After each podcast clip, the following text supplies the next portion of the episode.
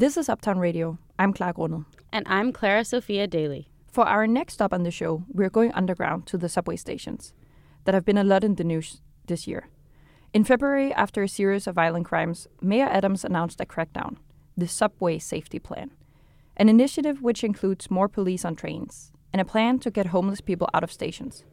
Now, street performers who play there say they're also being targeted, even though they're doing nothing wrong. Julian Abraham reports. At the 168th Street subway station in the Bronx, a performer who goes by the name of Baroque Barbie sits in a tiny chair playing the cello. That's not her real name, we're using her stage name to protect her personal safety. Baroque Barbie is wearing something like Marie Antoinette would wear an extravagant pink gown and a costume wig shaped like a beehive. Playing cello in public is her full time job and her passion. Been so freeing. I don't have a boss, I don't have coworkers, I don't have employees. I answer only to myself and I make my own schedule and I'm doing what I love to do. Baroque Barbie's husband is also a street performer. For them, going to work can mean, on top of the usual stresses of a job, they also have to worry about getting arrested. My husband and I, we've experienced a lot of police harassment. Um, busking is legal. You do not need a permit. And there are a few very simple rules to follow that are very common sense. She's right. According to both New York City law and the MTA, busking is legal and allowed in the subways. You don't need a permit. There are a few regulations, like not blocking foot traffic or how loud the music can be, but Baroque Barbie doesn't use an amp, she plays the cello. Her music doesn't even come close to hitting the decibel limit, and she usually sets up in a corner so she doesn't block foot traffic. We even have them printed out, carry the rules with us at all times. And yet, the police, depending on how many people are observing, you know, whether they're witnesses, anyone has a camera out, they they like to try to make things very difficult for us. What's happening to Baroque Barbie is an example of what's happening more with many street performers since Mayor Adams pledged to clean up the subways.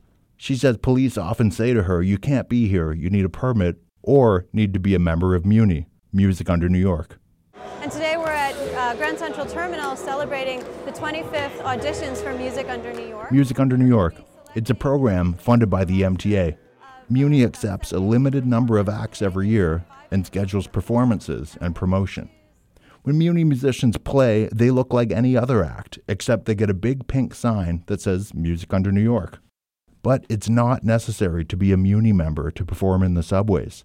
The street performers I spoke with say it's almost a cliche at this point for the police and MTA to make this error, mistaking MUNY membership for some sort of illegal permit. And the MTA appears to have made the same mistake in an email to Uptown Radio. Quote, the MTA sponsors the very popular Music Under New York program that allows musicians to play throughout the subway system. If you didn't catch that, that was an MTA spokesperson incorrectly stating that MUNY allows musicians to play in the subway when really anyone can. When asked to clarify, the MTA declined further comment. Busking was not always legal in New York. In the 1930s, the New York mayor at the time, Fiorello LaGuardia, banned busking in all forms.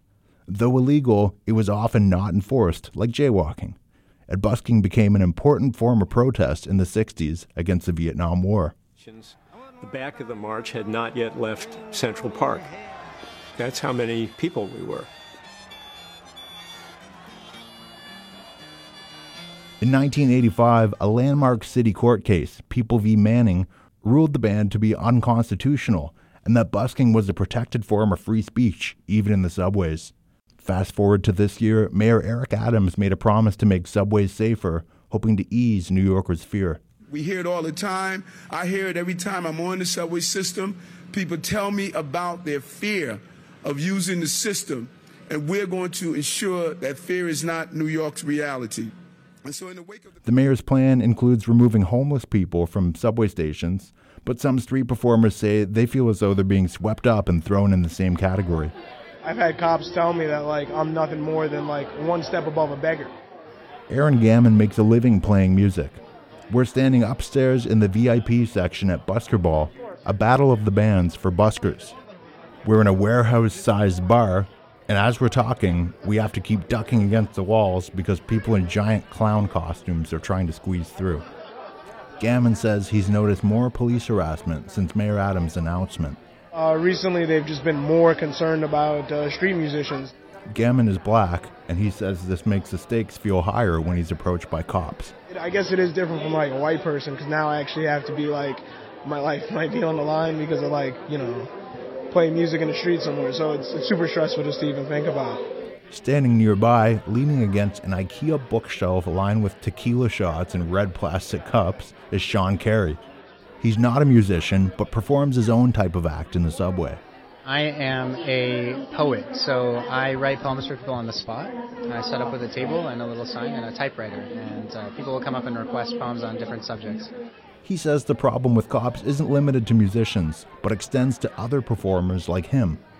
Just this year, he says he's had two interactions with police and was kicked out of the Union Square station both times. But I was told after this had happened, I was speaking with another musician, and they told me that this was a response to some of the crime that had uh, taken place in the subway, and that the cops, for whatever reason, were cracking down on performers in order to try and, under the premise of, of making things safer. We reached out to the mayor's office and the NYPD asking about incidents of subway performers being arrested or ticketed incorrectly, but neither responded to a request for comment. Nearby, Justin Sight is standing on a tiny balcony overlooking the stage. He's performing a magic trick for a cheerful couple who are really impressed.